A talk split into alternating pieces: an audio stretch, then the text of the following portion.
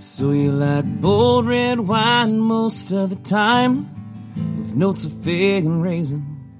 You like a cold brew and pitching horseshoes as the sun is fading. You like football games and dishing out nicknames, the Godfathers one and two. With not so fast, we got 'em podcast. We like that too. We like that too. We like that too. We like that too. We like that too. Welcome back to the We Like That Too podcast, coming to you almost live from the Bon Vivant International Media Center, which is also Brad's basement. So, joining me, of course, the head Bon Vivant himself, Hey, everybody. Mr. Keith and Lowe. Welcome back. And the studio audience. Yay! Got a studio audience with us today. We have a studio audience down here at the Bon Vivant International Media Center. See Center. if we can keep them under control. Yeah, I know. Sometimes the wine starts flowing and then they get out of control. Stuff happens It that does. way. Yeah. It does. So what's going on? Not much, you know. Summer is uh, upon us and uh, enjoying the weather. Of course, summer in Missouri, you got to deal with the humidity. So, It's not Um, the heat; it's the humidity, yeah, it's not the and we have them both. it's not the hate, it's the stupidity.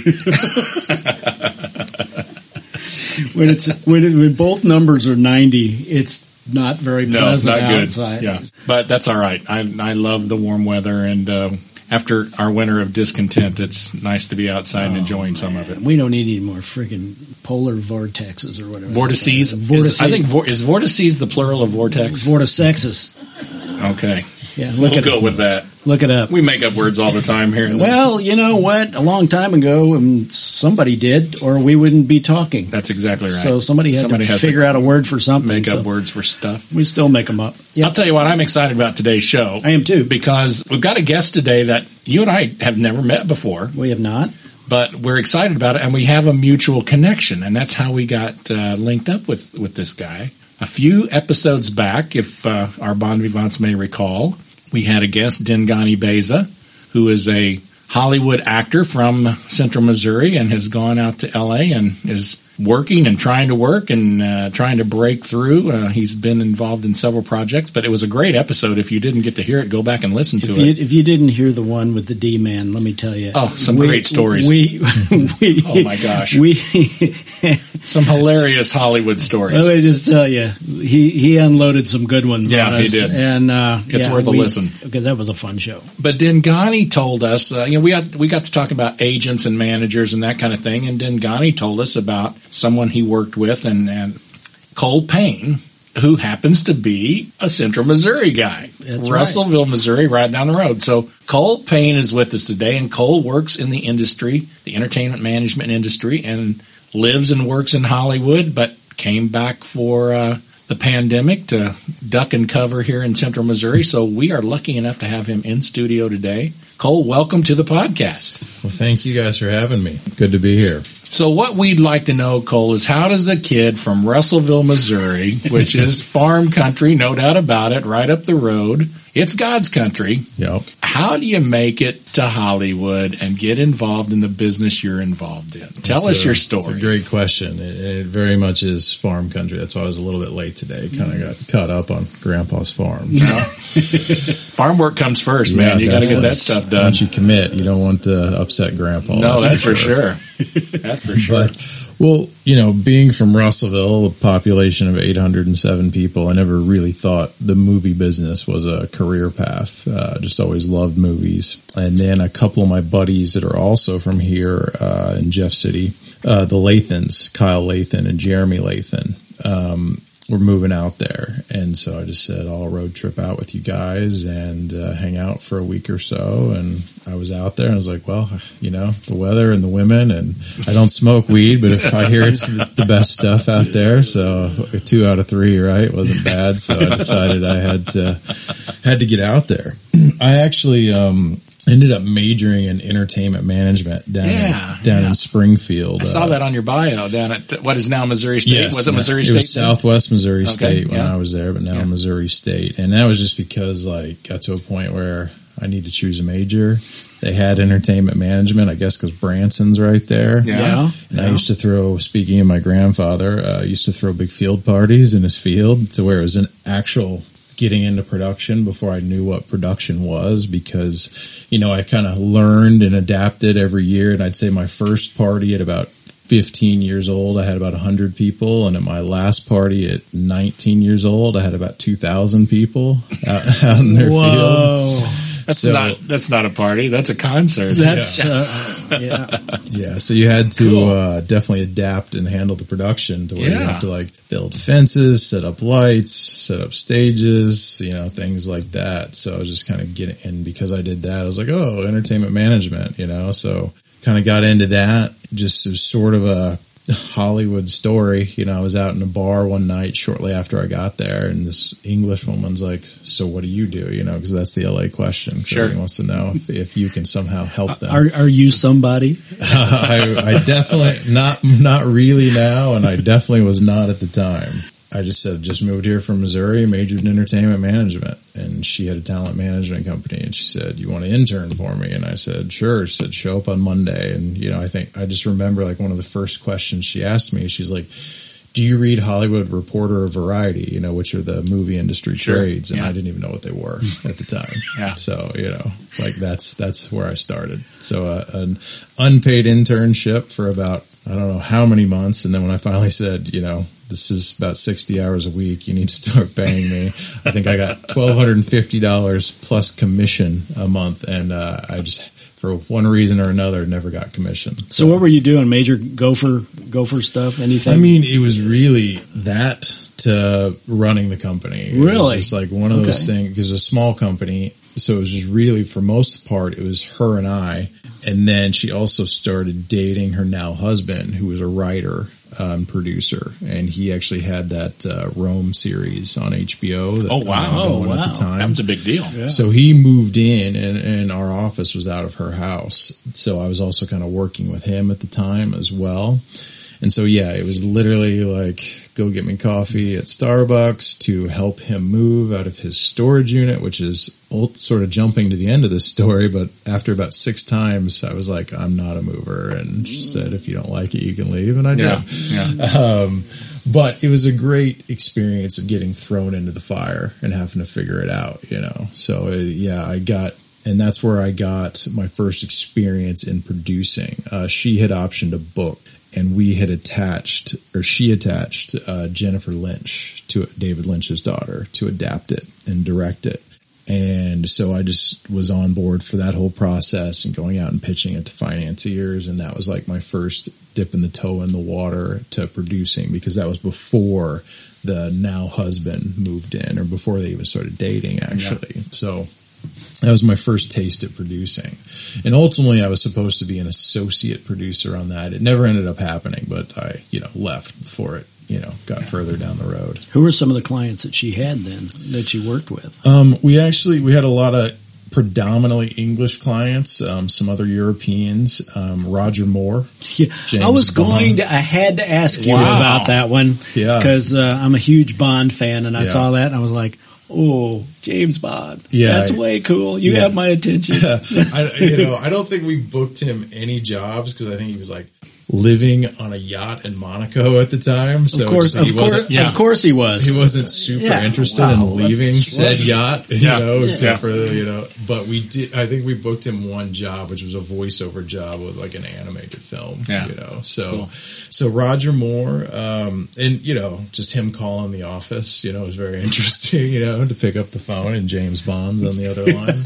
You think somebody's gigging you at first? It's like, sure, yeah, Oh, yeah. Oh, yeah. sure, you're Roger. Sure. okay. Fine. Yeah, another uh, another English, or I guess I should say Welshman, uh, was John Rhys-Davies. Oh yeah, John the Indiana Jones movies, and Great actor, all too. kinds of stuff. Phenomenal you know, actor. And I was lucky enough during that was the Lord of the Rings time, so you know we got to go to the the Oscar parties, Nice. and Nice. Golden Globe parties, and that kind of Nice. stuff. I always wondered what kind of special effects they had to use on him because he's a big guy, Yeah. but they but he plays a dwarf. Yeah, he, he was on his Yeah, knees yeah. Uh, most of the shoot. Interesting. And he, he was also Treebeard, the tree. He did the voice, the main Okay. tree. So he did that role too. So All he's right. a great voiceover actor.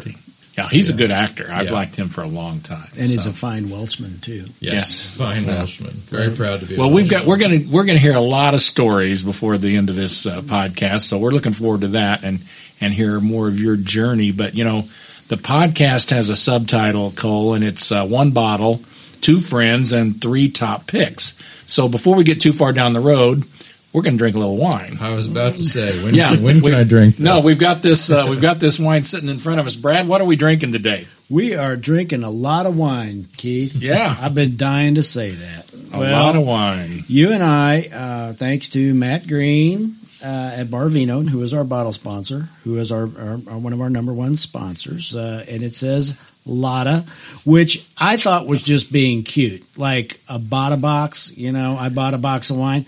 No, his name is Andrew Latta. His, his actually name is is Lotta. L A T T A. And um, we had the good fortune uh, during one of the things that, that sometimes you have more flexibility, as you know, during the pandemic. We actually did uh, our wine club with Matt, and uh, Andrew Latta was on and visited with us. And the interesting, Keith, little factoid is that Matt Green in Jeff City, Missouri. Is one of the number one sellers of, of, of Latta wines. And this particular vineyard is it's small. I mean, it was founded in 2011. He does Syrahs. He does a, a GSM that's That's phenomenal. that's- that's yeah, he does a red blend that's great. He does a Grenache. He's got a couple of white wines that he does.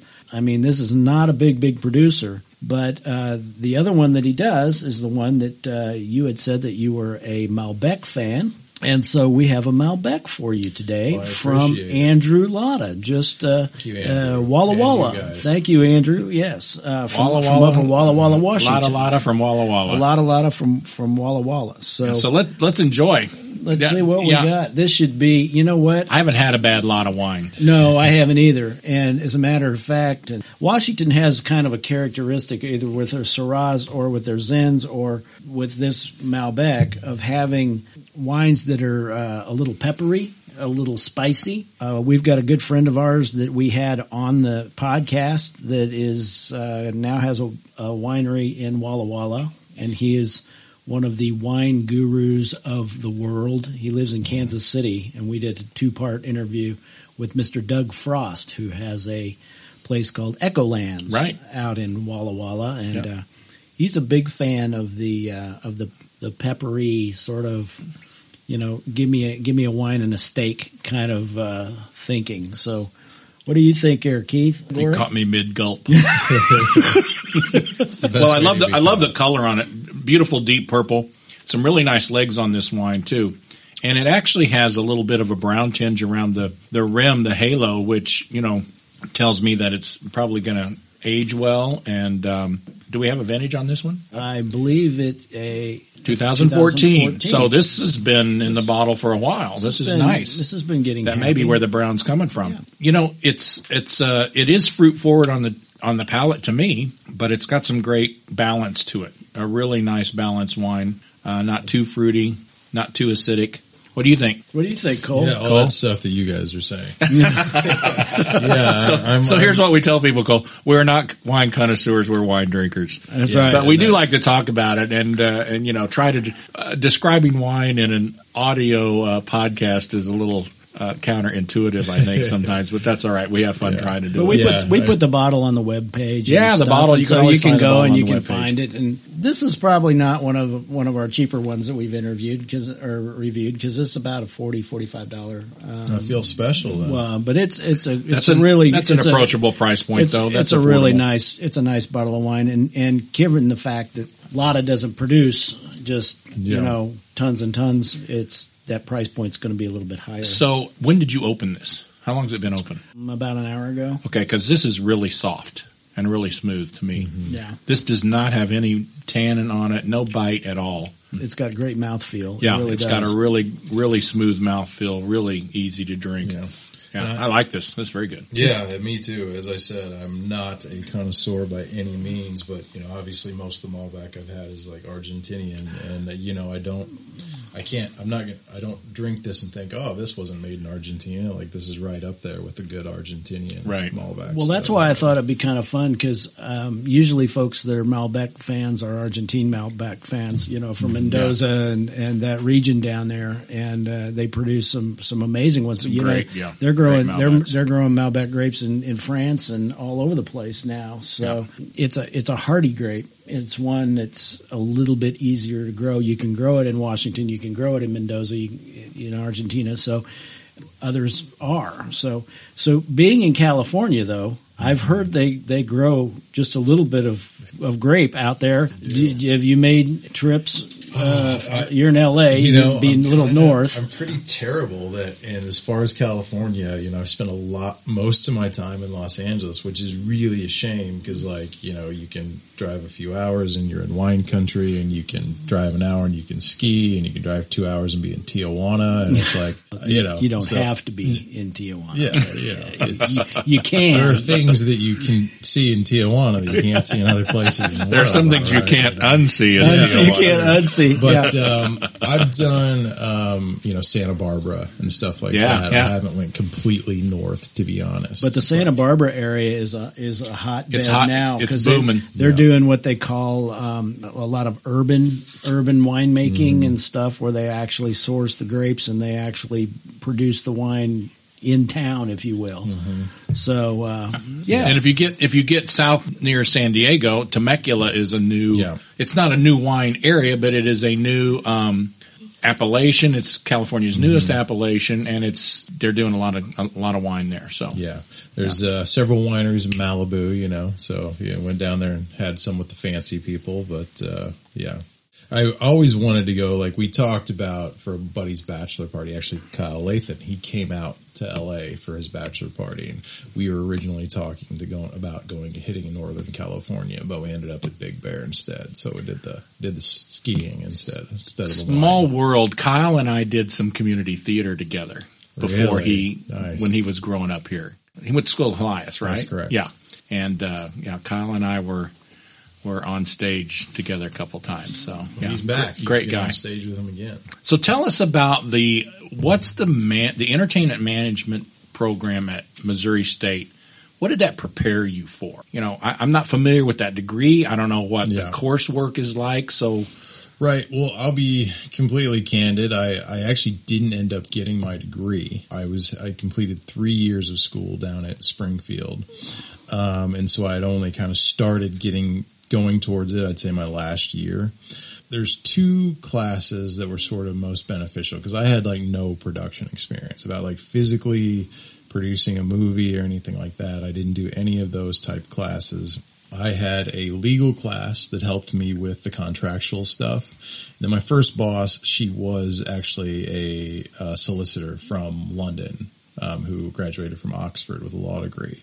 So I had some basic knowledge of contracts um, through that class, and then going through them with her. You know, so sort of. So it, it was a good start. It was like that's one thing I wasn't completely thrown in the fire on. I did know some legal terminology and things like that.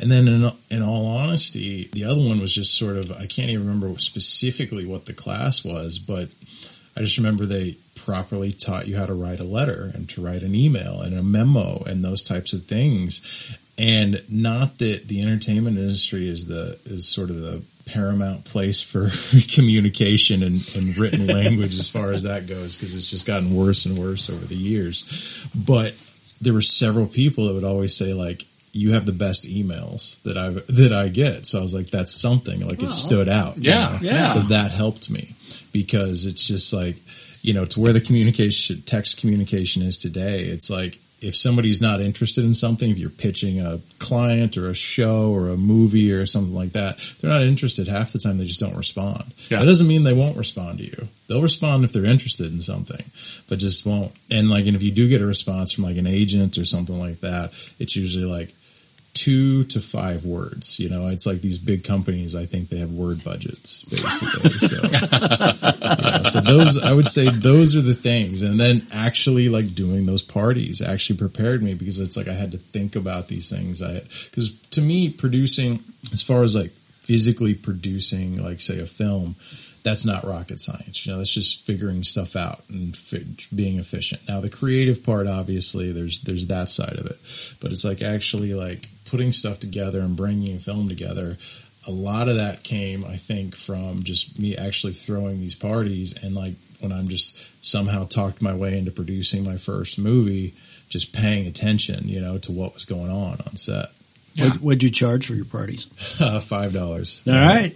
Well, uh, you you probably figured out that that if that was going to cover it because Oh yeah. It. Uh, I never. What I also figured out is never be by the gate because I know so many people. And Yeah. I'm standing by the gate. How do I? How do I say? Yeah, you have to pay five dollars to get in my grandpa's field. But Everybody if my pays. friends are there, you know. Right, yeah. right. So after you decided to part ways with your your first intern opportunity that led to your your first kind of job, what was the next step for you?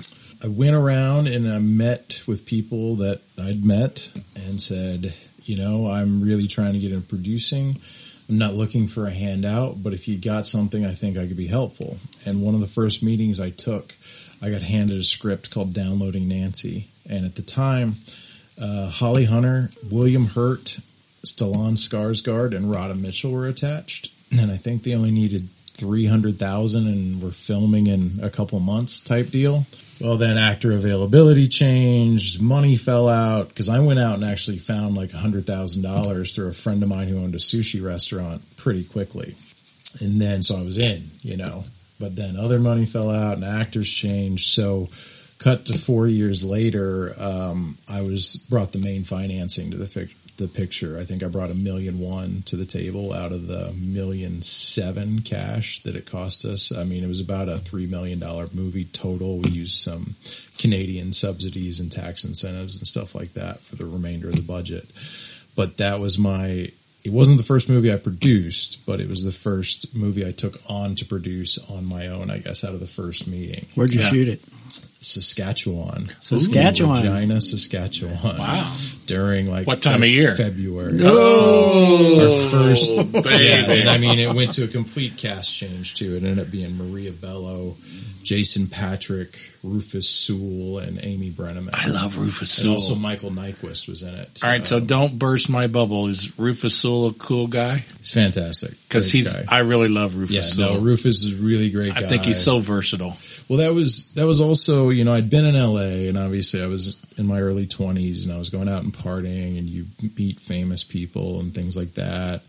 You know, and I did a couple little bitty movies, you know, before I took this on, or at least I did one little movie and half of another one that I finished after this. But um, this is my first experience with like dealing with going to an. I had to get a passport. I had to get a rush passport. I'd never been out of the country before. Well, I'd went to Mexico for spring break, but at that time you didn't have to have Right. a passport. Right. You know? Right. So this is the first time I had to get like I had to pay five hundred bucks to get a rush passport to go to Canada. So this is my first time getting a passport and going out of the country like that outside of Mexico. So I'm dealing with tax incentives and, and dealing with cast at that level and working with them at the same time. And it's just like, you know, like the three main, Amy Brenneman was there for about a week, but it's like the three main ones who was also fantastic were Maria Bello, Rufus Sewell, and Jason Patric. They're all fantastic actors, but completely like Maria Bello was the character the whole time. Jason Patric was the character all day on set, but as soon as it was wrap, he's like, "Hey, let's grab a beer at the Irish pub," you know, kind of thing. Yeah. To where like Rufus is completely in this dramatic, you know, dark scene, and as soon as he steps out of it, you know, he's joking around with you or stuff like that. So Rufus is a really fantastic guy. I actually ran into him. Well, I mean, just uh, probably a few months before I left Los Angeles uh, at Home Depot. He was there, you know, shopping for Cool. stuff, you know, and, and you've probably seen he's obviously continued to work on great TV shows Yeah, and yeah. things like that. I, I think, you know, he is the range that he has, you know, you see him, he plays malevolence so well in something like uh, Knight's Tale. And then, you know, you see, uh, amazing, see him in Amazing Grace and the abolitionist, you know, 1700s London trying to abolish slave, the, the slave trade in England. Completely different role, Oh, yeah. completely different look, con- you know, just, I, I love Rufus Sewell. I, I think he's one of the Yeah, best was- actors working today. it was a it was a, it was a real experience, you know, because I also like on that film, our director was Johan Renck. Um, Johan was a that was his first feature film. Well, I th- it might be his, his only feature film still to date, but he was a big music video and commercial director, like Madonna, Robbie Williams, you Yeah. know, like big bands. And he's actually from the Swedish pop group Stakka Bo, and so he started directing their. Uh, their I'm not going to sing it, so don't look at me like that. Um, he started directing their music videos, but he did uh, the Chernobyl series for HBO. Yeah, he directed yeah. that whole thing, and it was it was cool watching that and like seeing similar shots and things that we had in Cool. our film. Um, so just and then Christopher Doyle was our cinematographer. Christopher Doyle did all the Wong Kar-wai movies, all the early ones like uh, twenty forty six and um, In the Mood for Love and all that stuff. So it's like one of the potentially best cinematographers in the world, one of the top you know music video and commercial directors who's also an amazing narrative director and these great actors, it was kind of hard to go on to my next like small film, you know, or go back and finish my hundred and twenty thousand dollar film that I was doing with my buddies that we financed with our friends and family that I wasn't finished before I left to go do this movie. So it was just night and day difference. But this would be considered an independent film. Yeah, I mean, you know, like if you say, look, look at Wolf of Wall Street, you know, that's a fifty million dollar movie. That was an independent film. Right. So independent film has a range to Yeah. where, Sure. like, literally, It's like small business. yeah, I've I've Yeah. sold a feature film that was made with you know I've blood, sweat, and tears, but the cash budget was five thousand dollars. I didn't produce that; I sold it for some people, but like what they did for five thousand dollars was amazing. So I mean, you can literally make a feature film for nothing. And, and especially now, you know, with all the technology, which Right. is a good and bad thing because too many of them are being made, you know, that Yeah. you should have to pass a test, I think maybe. But, um, Well, our friend Tom Baker uh, down in Springfield, Yeah. or we've been on his podcast. He's into this independent film world in the Springfield area, and it's it's a fascinating world to me because when you finish downloading Nancy, then you have to do something with it. yeah. So you want to talk a little bit about okay, now do we enter this in every festival in the United States, Right. Or are we going right to Netflix? Or are we going to try to get general distribution? Uh, we've paid this. It would be kind of fun if it made some money. And people saw it. And, Yeah. and people saw it, yeah. Well, and we I mean, talk- and it says you you went to Sundance, obviously. Yeah. But talk a little bit about you've got the product now. What are we going to do with it? You know, back in those days, those were like where you could really finance films on on pre-buying uh, or pre-selling territories. So I think, and I could be wrong here, but I'm pretty sure because you know I was 24 at this time, and the two kind of main producers that were with the project the whole time were just you know did not want me involved and stuff. Just put it that way. You know, it was kind of like you go over here and uh, little kid, and we're going to deal with this. And when I was like meeting with our Canadian producer and line producer, and line producer basically means you know who's in charge of the budget and stuff like that. She, they're in charge of the every line item in the budget kind of deal. When I'm in there going through cost reports and expenses, they're just popping their heads in the door. Hey, what are you doing in here? Can we help you? I'm like, no, I want to talk to this person. You know, it's going to give me the truth. I think I'm pretty sure we turned down a million dollar pre-buy offer from Showtime just to get the cable rights at the time, just because we thought we're going to get into Sundance and it's going to sell for twenty million dollars, so we don't want to short sell ourselves. So, in you know hindsight, that was a mistake. but we did get into Sundance, and and that's a misconception that a lot of filmmakers have is that oh, you get into Sundance and everything's okay, you know, you're going to make millions of dollars. Well, we got into Sundance, and Downloading Nancy is not a film for everybody. You know, it's a very polarizing film, um, and people loved it and people hated it, and there wasn't really in between. And but that's was to be expected with that type of film. But we had some issues with some financiers that had kind of final say on what deals we could take. So we didn't get to take any offers right out of Sundance. And again, not that there was multi-million dollar offers and that's part of the reason why I guess they didn't take them. We ended up having to close for like a $60,000 advance on uh, North American rights in the end. And that's for a $3 million movie. So that was not exciting. And that was right at a time where distribution was changing and people were doing what's called day and date releases, which is means you play a small amount of theaters at the same time you come out on video, video on demand.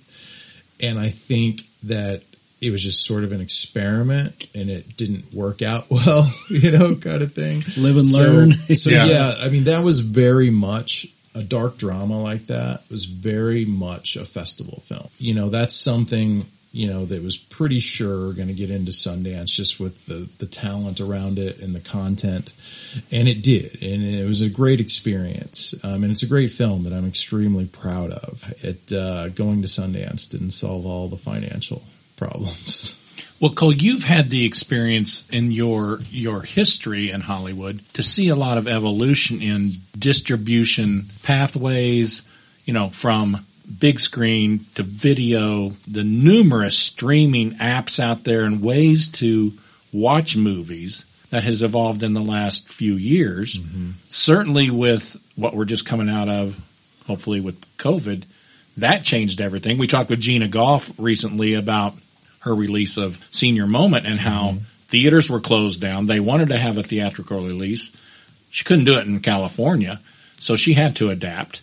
Uh, you know, so talk to us a little bit about how you've watched that evolution and maybe where you see it going in the future. Yeah, absolutely. I mean, just first and foremost, when it comes to theaters, I think the theatrical experience is never going to completely go away. You know, I hope thi- not. think- I really hope I not. I think there's Yeah. people You know? like us that just enjoy the experience. You're and right. even though, say, all of Warner Brothers uh, movies are also on HBO Max now, that they will still go to the theater and see those films.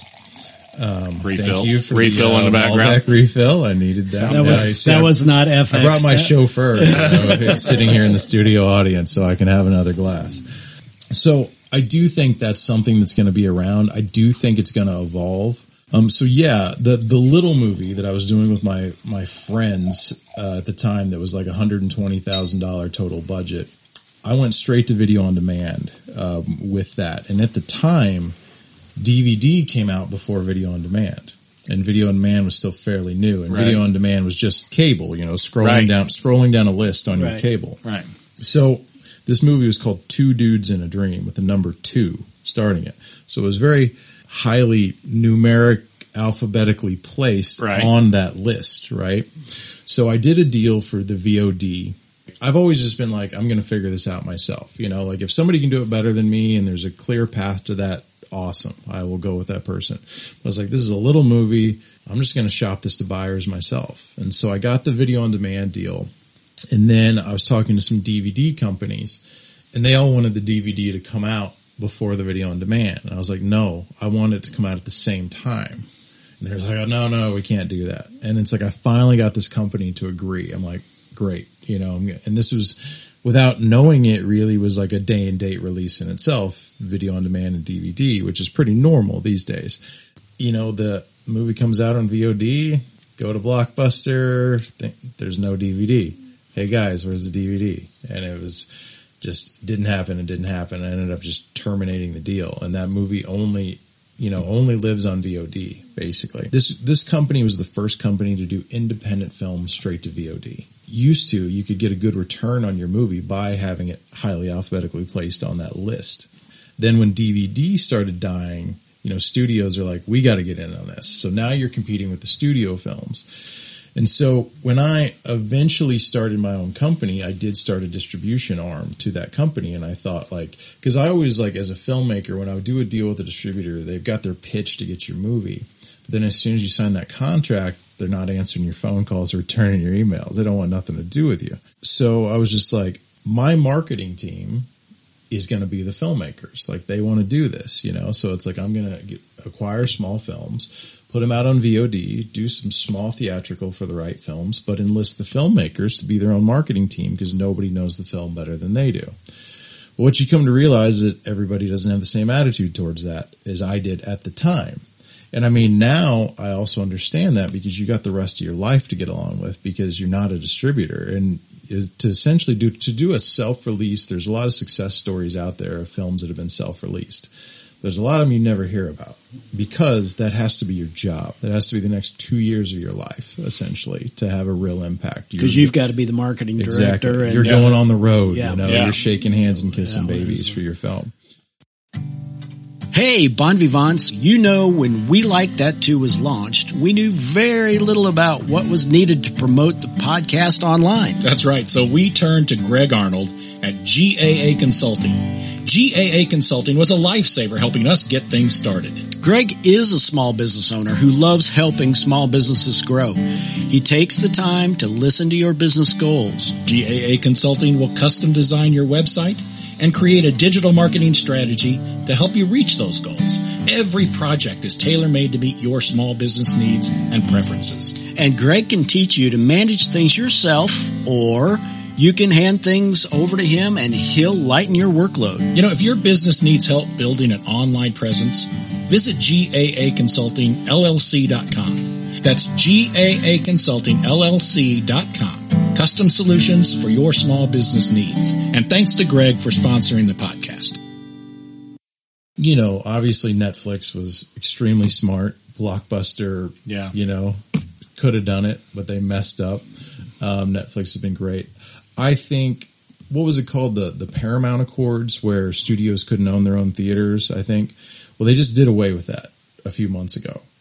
So I think ultimately where it's going is is the theater experience is going to be more like going to Disneyland. You know, it's like Disney's going to own their own chain of theaters, and it's going to be Disney movies played at these theaters. And I think it's going to be like not full on Disneyland experience, but they're going to have Sure. like the Disney stores. Yeah. and they're going to have Yeah. little, little Merch in- and everything, merch, yeah. little rides Retail, inside. yeah, you bet. I think that's going to be Well, it makes sense. you know, Yeah. and I think independent films are going to be fine. But I mean, in all honesty, it's just like, you know, to get an audience out in theaters for independent films, it's tough. And I mean, you think like say New York or LA, those are the movie cities. It's probably harder there. Yeah. You know, just because everybody's in those movies or been invited to those movies and things like that, you know? So it's, it's, I think there's a way to do it. And I think the main problem with independent films and distribution, and this is, again, I can talk about this all day long, is that there's just a lack of awareness for independent films, you know, and that's something as a producer, you know, you put your blood, sweat and tears into this film and then you hand it over to this distributor and then they drop the baby. You know Yeah. what I mean? And you're Yeah. just like, I just spent nine months birth carrying this baby and Right. I birthed this baby and now you dropped it on the floor. They don't have the capacity or the money either to market it. You know, it's Right. like they don't have some big marketing team. They got like one person. If you're lucky, they hire an outside publicist and pay him 20 grand. And it's like, so how are you going to get any sort of placement or awareness? It's like those, those films that you hear about that have taken off, you know, like they caught lightning in a bottle, you know? Is Dude- that is that why? The, sorry, Keith. No, it's all right. Is it, is that why the festivals are so important? At least it's a great outlet for being seen by. I don't mean to sound this wrong way, but by people that really count. I mean, mm-hmm. film critics, people that write about film. And so it seems like you've got a two hundred thousand dollar film. You know, there's the expense of, of entering the, the the festivals, and there's and it may not get accepted. You know, it's yeah, not like an automatic thing, but it seems to me that you know if you're a young filmmaker and you can you can hit some of these festivals and do well, at, at least you've got some some chevrons on your sleeve that says, "Look what I did at the L.A. Film Festival." Well, I'm I'm curious too about things like uh, you know IFC channel and uh, Sun, you know the Sundance channel, where they're they are featuring independent films. So if a movie lover like myself, you know, at least I have access to seeing those things where I wouldn't otherwise. And we're pretty lucky here in Central Missouri. We have Ragtag up in Columbia that is a an art house, an art film house, and and Capital Capital, City City, Cinema. Where City we Cinema. get stuff. But it's still, you know, they they can only show so much so often. so sort of like you said, the right people saying it, right? Unfortunately, that's another thing young filmmakers don't understand is like there's only a handful of these festivals that matter. And and unfortunately, if you overexpose your film on smaller festivals, that hurts you when it comes to selling it and distribution. So it's I'd be careful, you know, if you got a short film, play it everywhere. Absolutely. But if you're trying to sell a feature film and make money, you got to be strategic about it. Try to talk to somebody who knows what they're talking about. And, you know, for the United States, it's Sundance and then maybe Tribeca, maybe South by Southwest. And and I don't mean maybe. Like those are great festivals, and yes, there's buyers there. If you're a genre film, the industry term for genre sort of means like horror, like edgy action. You know, just just the genre kind of is obviously different genres, but you're kind of talking about the horror thriller kind of stuff when you say genre. But you have um, Fantastic Fest in Austin, which is a really fantastic festival. The guys that have the Alamo Drafthouse Theaters, they're the ones that put that on. Tim League and those guys. Um, it's a it's the funnest festival I've ever been to. They have filmmaker critic boxing.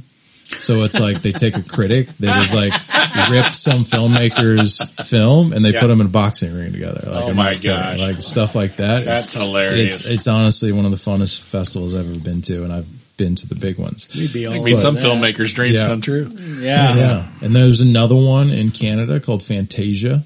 Um, that's right in those, one of those fanboy festivals. But then you got Toronto, you know, film festival. You got Cannes, you got Berlin. Yeah. And then it's just like, sure, like Venice, you have to be a huge film, you know, but that's not a festival that you count on to sell your film. But like, it's literally those hand, and then there's more of those fanboy festivals. Um, there's, uh, Sitges in Spain and stuff like that, you know, but it's, it's few and far between that festivals that actually matter and that buyers are paying attention to.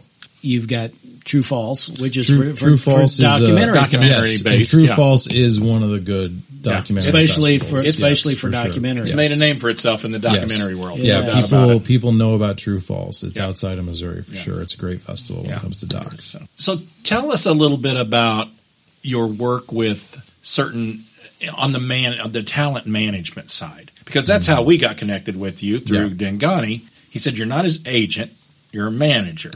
So what's the difference and how does that look in the real world? Right. Well, I mean, just I started out in the talent management, you know, company as I mentioned, and I got into producing through that. And then when I started Traverse Media in 2013, I brought on my friend Jeremy Lathan, who was at a talent management company called Raw Talent, which was a small talent management company, but they had really great clients. They had uh, Emma Stone, Anna Faris, Brad Garrett, Penn Badgley, Jaime King, um, Leslie Bibb. I mean, I can just go on. You know, they had some really great, really great talent there. Just a quick sidestep before Traverse Media and before just being on my own, I joined a German finance and production company called Instinctive Film. And then I opened up the North American office for that company after about two years of bouncing back and forth with predominantly being in Germany out of Berlin. And then when I opened up the North American office, I said we should start a talent management company and I know the guy who should run that for us, Jeremy Lathan. And then when I left that company a little while later and I said, Jeremy, let's start our own thing, Traverse Media, uh, that's when we started working with Dingani. We're a small company, so it's like I'm involved, you know, but I'm not out every day pitching the clients and Sure. stuff like that. That was more more Jeremy's expertise. Um, we started to we tried to kind of actually shift more into writer directors because we're a production company and we could be more hands on, even if that was just helping them develop their script more to where it's like actors, you know, versus go to this audition. Hopefully, I know somebody that's producing it or directing it or something like that that can put in a word. You know, the real difference between an agent and a manager is like I think a manager should be more hands on and be more personally connected to the client and have less clients, you know. I think in my humble opinion and there's probably going to be some agent out there that never is going to want to do business with me again, but if you got a solid manager, there's really no point in having like a lower level agent. You know, it's like the big ones, like they have the weight that because because agents are bottom line. You know, they don't they're just pitching. They want to make money. They got a bunch of clients. You know, stuff like that. If they got something they can sell, they're great. But it's like as far as developing clients and things like that, it's not really their area of expertise. Now that said, I'm not going to say that there's not a small boutique agency out there that isn't because I'm sure there is. You know, Sure. that acts probably where I'm saying a manager should be doing this, but there's probably agents out there that, that do that. I just have not personally worked with them. I don't see why you'd. Ari I Gold. There's Ari Gold. I don't get why you'd have both. That's that's At a certain level, you know. two different percentages that coming out of your pocket. Yeah. Well, it's, I think, you know, for instance, you know, say we shared some director talent, some filmmaker talent with CAA, you know, the biggest Okay. talent agency in the world. And I think that's why you have both because they're the biggest talent agency in the world. You know, so they've Right. got a lot of stuff going on. So you need a manager kind of in there saying, Hey, we should do this. Now, of course, it was, you know, this was, um, very talented upcoming filmmakers. And for instance, that I'm speaking about, and they did this amazing, they're visual effects people and, and 3D design artists. Like these are guys who they've worked on Transformers, like that kind of Okay, stuff. They're yeah. high level visual effects. And it, they, they raised $60,000 on Kickstarter and shot a 25 minute short in their loft in downtown LA. And it looked like it was $5 million easily. So we, you know, shopped these guys around as talent. And I, I mean, I chased them for years and I finally got them, you know, got them signed. And, and Jeremy was very helpful in that as well. You know, we put them with CAA. And then it was like when we met with CAA, it was like, hey guys, we're producers on this movie. We don't have to be the main guys, but at least executive producers, kind of like that. And there's a lot of managers that do that just to get the credit and just to get the money. But I'm, a, you know, real producer. I was interested, why I'm interested in being involved to make sure that the movie is done and done right. And so I can be on the inside track. And unfortunately, CA is like, yeah, yeah, yeah, yeah, yeah. And then it's like when we had a deal on the table, it's like, well, you know, that's not going to work. And I was like, all right, it's the first deal. We'll let it happen. We won't stand in the way of anything. But then cut to right now, which is now years later, and that movie's still not being made. Yeah. And I think the clients are a little upset that we weren't more on the inside track. So point being is, is like managers can kind of get in there and stay on top of the agents and kind of things like that. But until, if you have a good manager as any talent, actor, writer, director, I think until you're at a bigger level to get with one of those big ones that just has the weight, you know, it's not really worth it if you have a good manager. And maybe you have the good agent that you don't, you know what I mean? Yeah. Because there's some of these management companies that are just as big as some of these agencies, you know, and so you can, you could go that way too, where you had a small agent and a big management company. The legality difference is, is technically as a manager, you're not supposed to be negotiating contracts and pitching jobs. You're just supposed to advise them on their career, which every manager pitches people and looks at contracts and gives their two cents. And also an agent can accept money for a client where a manager can't. Like the money has to go to the client or, and they pay you or they sign a release to give to the agent to pay you your commission directly. Okay. Somebody comes to you, you've got a young actor, you've got a young director, they come to you.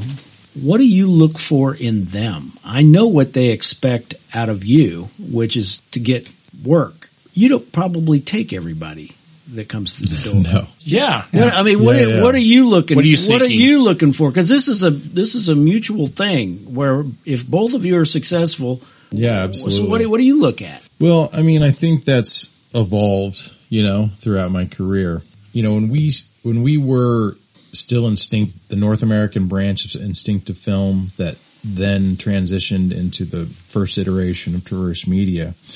You know, we had a regular office and an office building, and that address is out there on the internet.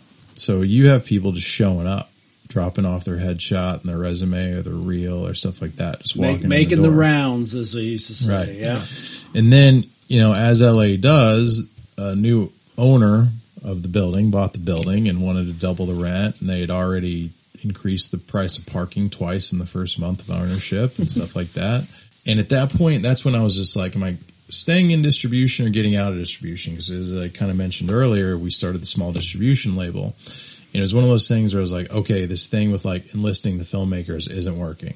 So we need to raise money or stop doing this. So at that point, I didn't know whether I wanted a bigger office or a smaller office. And I was like, well, in the meantime, let's rent a house with a pool because my lease of my apartment's up. I'll live there and that'll be our office. Was only a year lease and I was like, perfect, which turned into me then renting three more houses after that to be my living and office because having the house at the pool was like way better.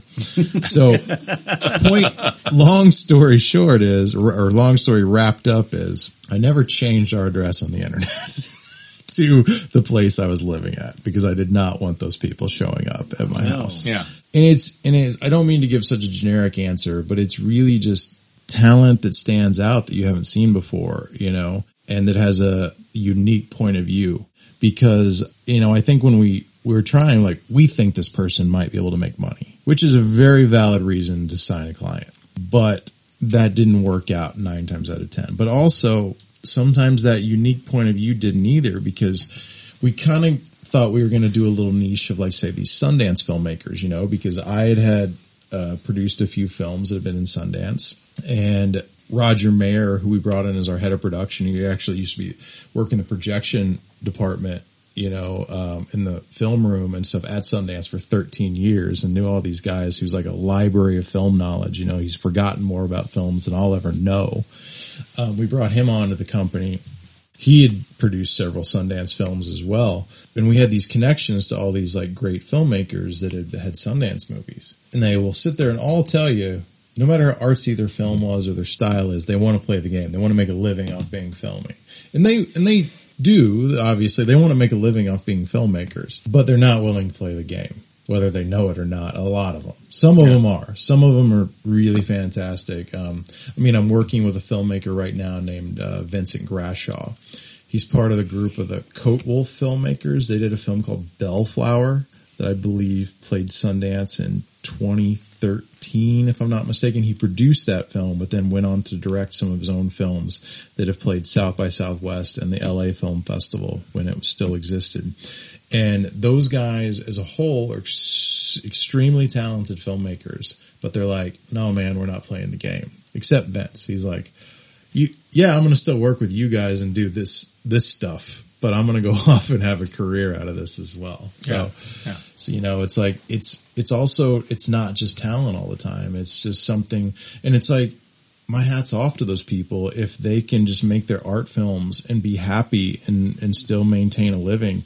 That's great. Yeah. But it's like, as a manager, I couldn't make a living or a working po- or a podcast. Yeah, yeah, our podcast. well, well, this has been very enlightening. I mean, I it's great to hear this perspective that average film lover like myself, we we don't get to see behind the curtain very often. So it's kind of cool. So the third part of the show is three top picks. So we really went out on a limb on this one. So, because uh, we get kind of crazy sometimes, you know, and we could have done films and all that stuff, but that's kind of boring for, you know, so also hard for so, me to choose. Yeah, I know it's, it's, it's impossible. So the three top picks category today is three top childhood cartoons. Okay. Now I, I'll get into where I kind of waffled a little bit on this, but I did tell you childhood cartoon. So that's where we're going. So here's how it works. We always let the guests go first and we'll do one at a time, no particular order or however you want to rank them. What your choices are and maybe why and why you chose it, that kind of thing. And we'll just kind of go around three times and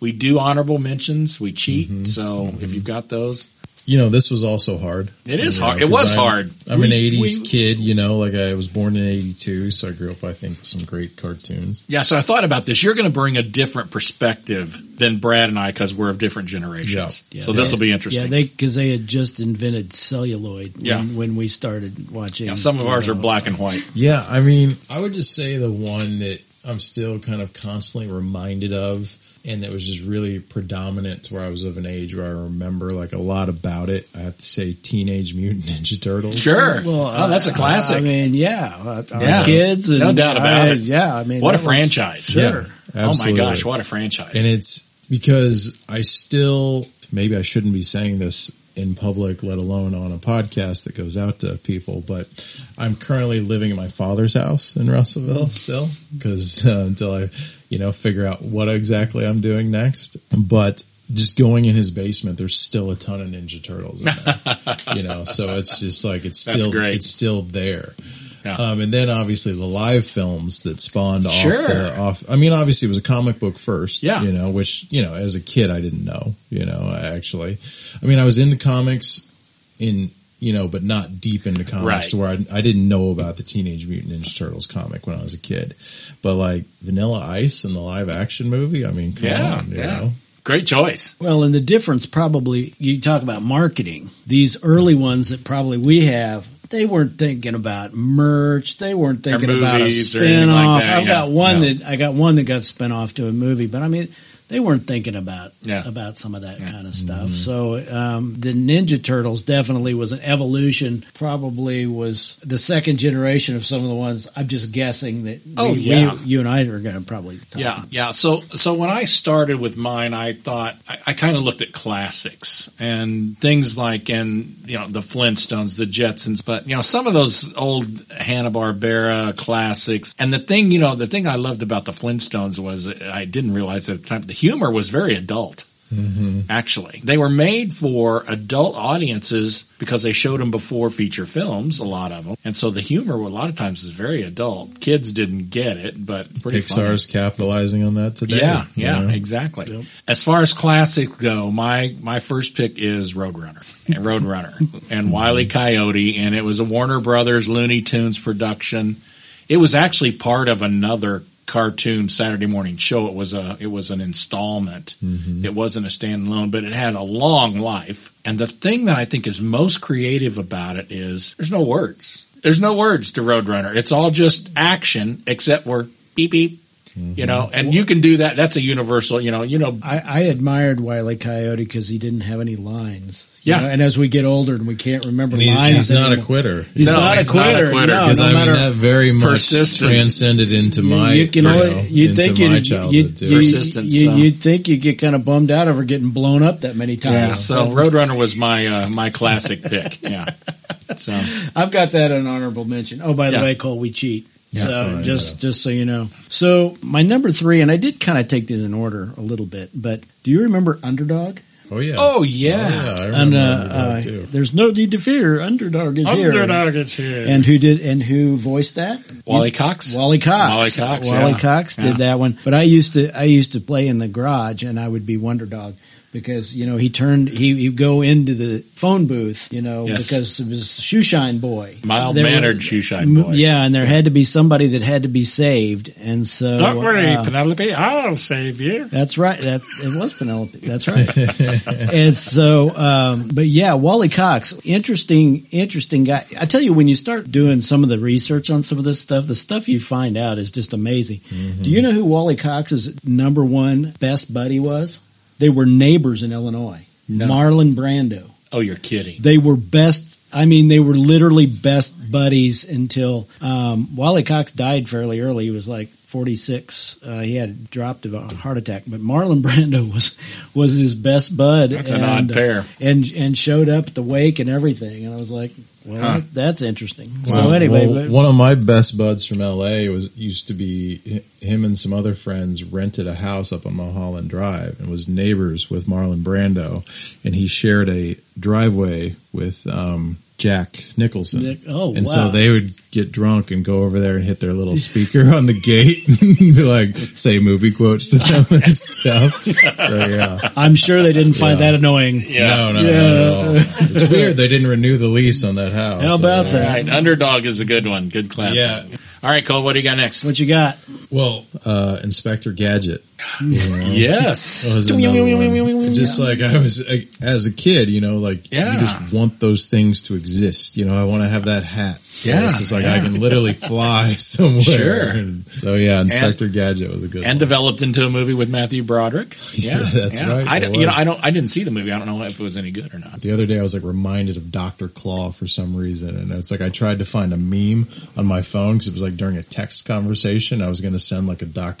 There was none that I could find. Wow. So That's kind of sad. apparently, Inspector Gadget is not everyone's favorite So- cartoon top list. My second one, I actually did everything I could to not pick this one just because I thought it'd be really cheesy, but I had to go with it because it just kept popping up in my brain, and it was uh, Scooby Doo, Ruby, Ruby, Roo. Popped in my head Yeah. too. Honestly, And the reason was, first of all, it had a great voiceover cast with the great, the great Casey Kasem as Shaggy, and uh, you know it had the the magical mystery van, and and it had, of course, Daphne. because I admittedly, you know, I watch Castlevania on Netflix and things like some anime stuff. And my girlfriend now, it's like anytime there's a attractive cartoon on, she's like, "You're a weirdo," you know. Yeah. So yeah, I almost chose Josie and the Pussycats, but they just weren't popular enough. But you know, if you think about it, Josie and the Pussycats were really happening. Oh, yeah. group. I'd- all girls, Oh, yeah. diverse. They had it going on, I thought about and that. those was- outfits were. Exactly. I thought I was like, should I think of something that's like a little cool and off the cuff, or should I just be like these ones that I actually? Yeah. Yeah, so I didn't probably. like them. I don't think that. I don't think they did their own music. Well, that was the Wrecking Crew, probably. Probably the Wrecking Crew. Wrecking Crew probably did that Yeah, too. I think they, they did were- the Archies. I And think the, they were the Monkees and everybody else. The Archies. Well, way to go, Keith. Uh, Did I steal yours? We yeah, double. We, of course, we double. and I bet I bet we do on the first one too. I think we will. Yeah, but Scooby Doo. It was actually based on. I didn't know this. The Loves of Dobie Gillis. Uh, they said that was I didn't one know of that that was yeah. But again, it's a Hanna Barbera. Those guys, man, Oh. they were the gods of Saturday morning cartoons. Like they had their air. They had oh no kidding. They had all of them. But it was kind of interesting. You know, the other guy that did, the the one that did Fred, Fred Welker, was actually a voice artist and did Garfield and the Smurfs. So, yeah, some of these people that voiced some of these cartoons really, really interesting to see what they did. Uh, Velma was actually Nicole Jaffe. She was a stage actress, but she was uh, in the original production as Patty in Good Good Man Charlie Brown Oh yeah, on, Broad- stage, on Broadway on stage. Yeah. Yep. Wow. Yep. So I mean, Peppermint Patty. and then the guy that did Scooby, he was one of the most famous voice guys in in the whole business. I mean, he did Astro. Yeah. He did Rastro. Well, Rastro and, Rastro and Scooby were the same voice. He did Bam Bam. He did Boo Boo. He did Limited vocabulary. Yeah. well. he, he stuck. He, he stuck with the short short name Yeah, motif. Yeah. but he did. Do he did a you bunch know. of stuff. Yeah. okay, there's number two. All right. Those are- Uh, Thundercats. Friday. Like I had the sword. It like you know had Yeah. batteries in the handle and it lit up, and you'd put your eyes through the thing, and yeah, they had those Thundercats. hot Thundercat chicks. You know, if I'm being honest. No, no, I get it. So, You know. so Cole, maybe you can tell me was Thundercats part of or a spinoff of the He-Man universe, You or know, was that not? I, I really, I don't know because that was it was tough not to talk about He Man because I would actually say that like He Man was probably my first original favorite cartoon to where it's like that was it. And I had Castle Grayskull and I Yeah, had all the yeah. toys and you obviously had that green tiger. Skeletor, awesome, great and- villain. Yeah. Great, yeah, and then the, you got that his castle and pour the slime down on some of the characters. Yeah, so yeah. I don't really know. That's the fun- animation style is what makes me ask. Yeah, it's- because it's they had the same beautiful style of animation animation. style. I Yeah. think. Yeah. But no, it, it's kind of funny. It's like I was watching the Castlevania animated series on Netflix last night uh, before I went to bed.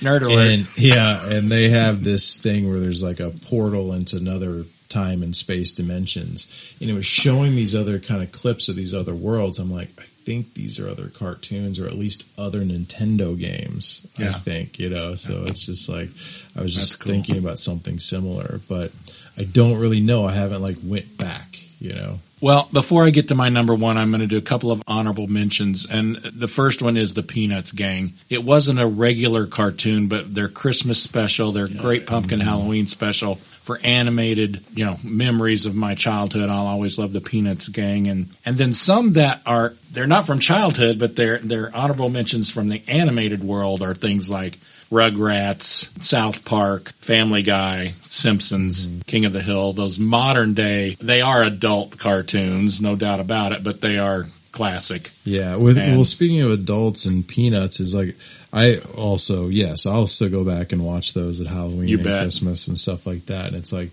I think it's genius how they don't really have the adults in there. They have them because it's like it's not believable if these kids are running around without adults, but you can't understand Their voices. You never Wah, see wah, them. wah, wah, yeah. wah, wah. Yeah, because that's as a Yeah. kid, that's what you hear. you know, You know, there are It's like certain when your movies- parents are talking to you. There's certain certain movies that are like that too. You don't ever you'll see you never see a face of an adult. It'll only Yeah. be the knees down or whatever. So. Yeah. But my last choice is, and I probably we probably are going to double on this, is Jonny Quest. Jonny Quest was my favorite. First of all, the the style of animation was different than anything else out there. The opening sequence, the uh, the intro sequence, not only with the da-dun, da-dun, dun, da-dun, da-dun, dun, Yep. you know, and the you know the Komodo dragons on leashes and the speedboat that smashes onto the guys in diving gear and And Jonny Quest was just cool, and Race Bannon was the man. Hadji was a loyal friend, and Bandit. It was just, it was just a good. So here's my beef. Where's the friggin' Jonny Quest movie? Now I looked at this. They've been trying to get a Jonny Quest movie made since 1995, and it keeps getting pushed down the road. They've had several people that say they're going to do it, and the money falls to you. Just what you talked about, you know. You need to get on this. Yeah. I Yeah, think we're holding you personally responsible for Okay. this Yes. Yeah. Cole, This get this- me a Jonny Quest movie. This is your Damn money. it. This is your money maker right We're here. way It's- past time. Like I could talk to Don Murphy, who's a producer on the Ninja Turtles movies and the Transformers movies. There you go. know. But it's funny. It's like his company is called Angry Films, and um, you know, there's a reason for that. you know, a lot of people don't well, like. the- somebody's bought the right. Yeah. There, there are people who have the rights to it's, it. The rights getting hung up on stuff, Yeah. like is just Yeah. so many times. Somebody is- owns the is what rights, and they keep saying they're going to do it, but Because you can happens. also like usually there's some sort of clause in the contract about extending the rights, like if you film, if you go into production. So you can go online, go on YouTube, by the way, and look up like the Fantastic Four movie that like I think was done by um oh what's that company that does all the knockoff little like when the Transformers movie comes out they do the hundred thousand dollar version of the Transformers movie that like rips off the poster.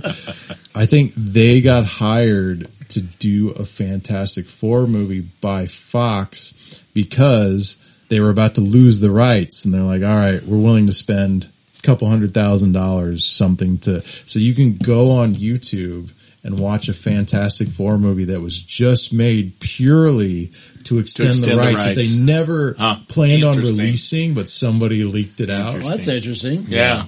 So it's like that's you know there's probably Well- little things that they're doing to continue to extend the rights because they think we're going to make this thing, even though they should probably hand it over to somebody else. But you I get think- this done, Enlo and I will kick in fifty dollars each. Yes. All right, all right. Yes. Do do I walk away with that fifty dollars tonight? At least. is that development funds? Listen, here's the Uh, deal well, with the, this pay- podcast, Cole. You get paid double what we do on this Okay. podcast. Pa- So- Papers will need to be signed. Yeah. let's Yeah. put it that way. Yeah. Well, thanks, uh, Keith, for the. You know, you're brilliant. You are you are a brilliant human being because I also had Jonny Quest.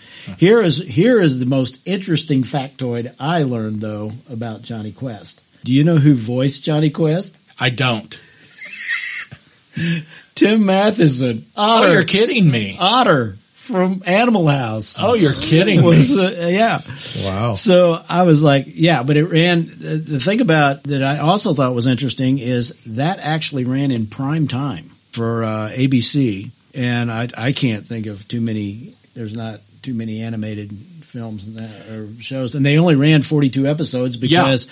They were, as you said, they were very stylized. But they were also very expensive uh, Yeah. for animation at that time, and they really they didn't really make that many. They syndicated it for years and years and years, but Here's the most interesting thing I noticed. If you watched the Super Bowl two years ago, their animation of the players' portraits looked like Jonny Quest animation. really, Yeah, they had the, you know they had the carved cheekbones, you know, that look like There's it's probably an uh, app for that now, Johnny. Probably there probably is, but anyway, it look like that's look like Jonny Quest. that's Quest. the Jonny Quest artist. Yeah, I do have one As I was- honorable mention because I had a cool experience. All right. on Looney Tunes and Bugs Bunny. I, I love the Bugs, yes, but when I was in school, Mizzou, Mel Blanc came and spoke. Cool. which was amazing. He Yeah. voiced almost all of the Looney almost Tunes. all of the Looney Yeah. Tunes, Daffy Duck, and he was he was actually Dino in the Flintstones and Barney and Yeah.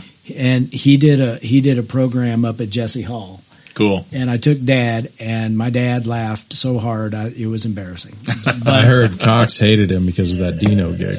Oh, really? I'm making that up. No, you're making that up. but uh, yeah, I've I still love the bugs, and and uh, Mel Blanc was just he, He was, was so, so- the program he did was so cool So because talented. because he had two big screens and he actually voiced what was going on on the screen. Yeah. It was Yeah. it was cool. It was really neat. Cole, thanks for being here, man.